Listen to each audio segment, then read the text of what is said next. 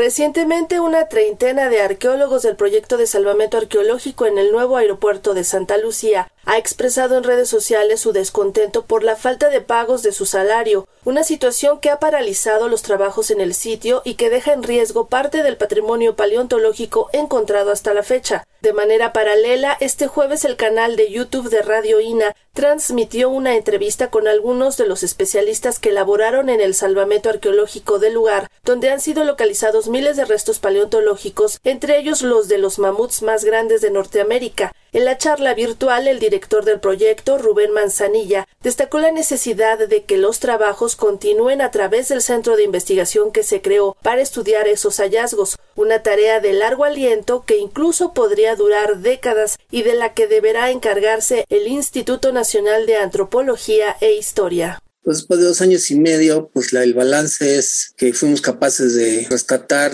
pues, 2.000 individuos, que tuvimos intervención en 598 puntos. Se está dejando una reserva paleontológica de más de 145 individuos que se fue capaz de convencer a las autoridades de la Sedena de la creación de un museo y de un centro de investigación. Entonces ahorita le estamos dejando una responsabilidad a Lina que creo que en su vida se había imaginado. O sea, el centro de investigación, la colección, es para trabajar por décadas y no lo vamos a hacer nosotros. El instituto tiene que buscar y adecuarse a qué va a hacer con todo este patrimonio que le salió de la nada, qué va a pasar con el estudio de esta colección y cómo va a reaccionar el instituto ante este reto, ¿no? Que nosotros pues, ya les dejamos ahí. Todavía nos acaba el proyecto, pero esperemos que lo que venga sea una respuesta institucional, pues a la altura de lo que fue el trabajo de salvamento y la recuperación de toda esta información. Según explicó el director del proyecto de salvamento arqueológico, la idea de crear un centro de investigación en el nuevo Aeropuerto Internacional Felipe Ángeles no había sido contemplada por las autoridades, sino que fueron los propios arqueólogos quienes la propusieron para asegurar el estudio de esos vestigios de flora y fauna pleistocénica.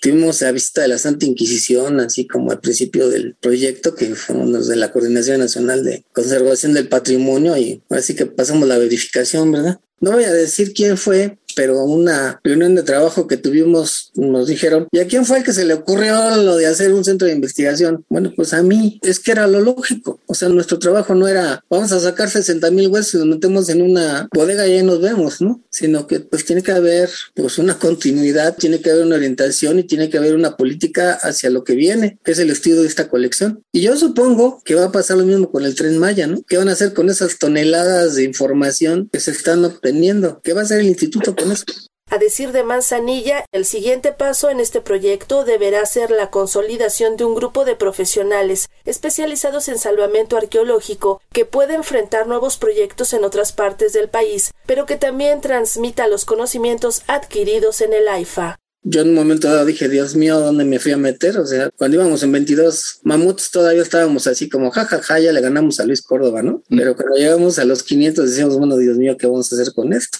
Entonces se necesita una base de investigadores de mucha experiencia en la dirección de salvamento, casi casi que el Consejo de Ancianos, ¿verdad? Y que se le mantenga.